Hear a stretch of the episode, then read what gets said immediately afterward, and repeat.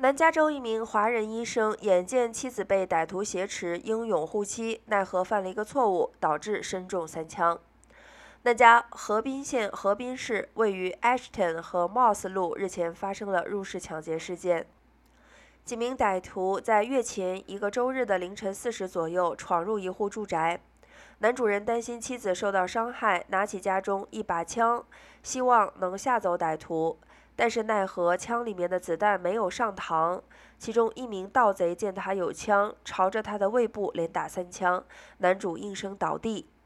盗贼见开枪伤人，什么也没拿就跑了。如今该案已经过去两个多月，这名中弹的华人医师还未痊愈，仍在康复当中。